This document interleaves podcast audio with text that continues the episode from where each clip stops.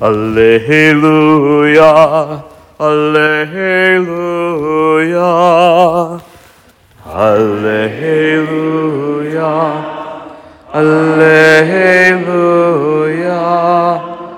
O Key of David, opening the gates of God's eternal kingdom, come and free the prisoners of darkness. Alleluia, alleluia. The Lord be with you. A reading from the Holy Gospel according to St. Luke.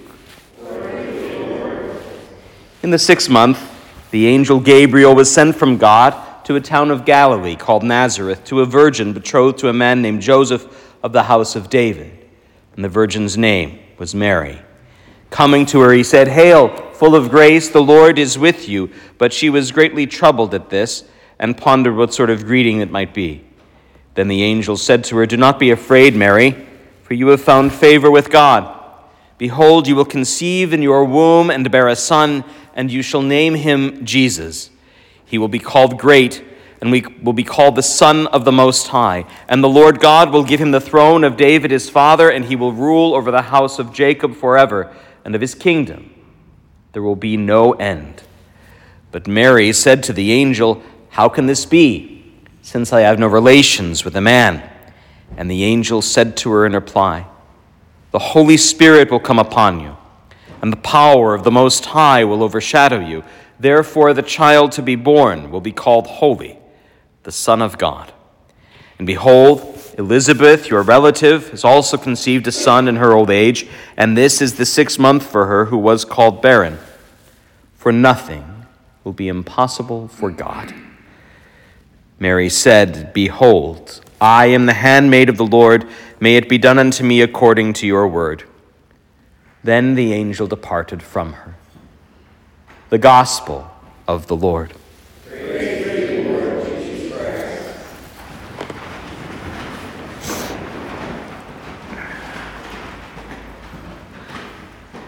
Psalm 24 occupies a kind of peculiar place in the church's imagination.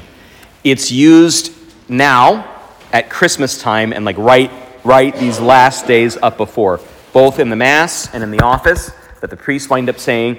We say this over and over and over again. "Who is this, the King of Glory? Let him enter, the King of Glory. O gates, lift high your heads, grow higher ancient doors. Let him come, the King of Glory." We'll repeat it again in 6 weeks or so at the presentation of the Lord, when he literally comes in the front door of the temple. It's as though the psalmist 1,000 years before wrote a song just for the day that Jesus would be coming into the temple. "O gates, lift high your heads, grow higher ancient doors. Let him enter, the King of Glory." And the other place where the church finds this psalm fulfilled is on Holy Saturday, as the Lord descends to the depths of the earth, to death and hell and beyond, to the underworld, to capture those souls long held in prison.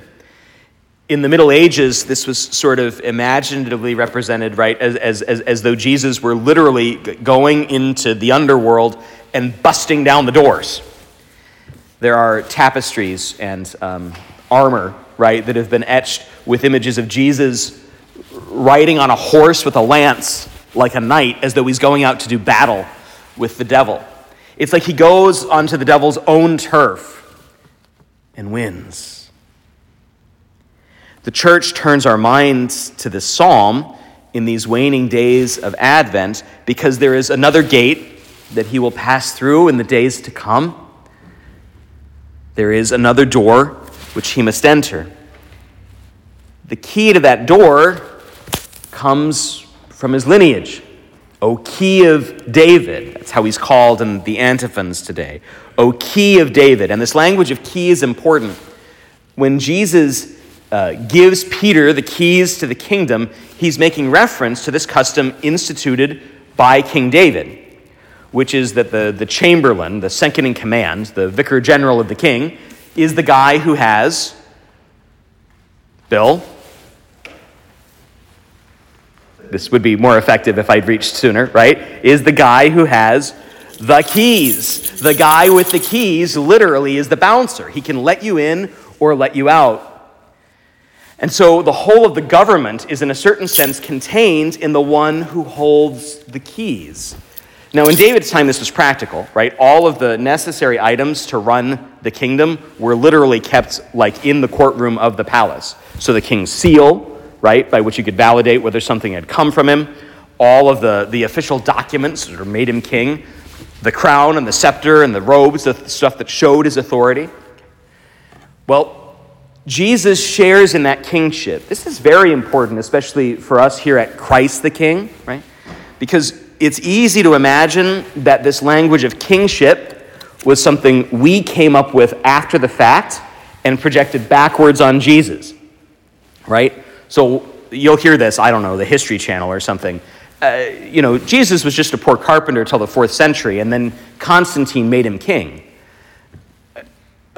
There's a word for it, but I'm still not allowed to use it from the pulpit. But did you hear what the angel said to Mary? He will be great and called the Son of the Most High, and the Lord God will give him the throne of David his father, and he will rule over the house of Jacob forever. What king rules forever? David died. Solomon died. Uriah, Uzziah, Hezekiah, they all died.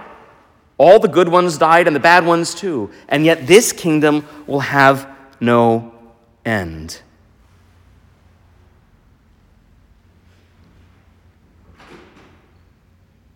Does his kingdom extend to you? Have we opened our gates bigger these Advent days?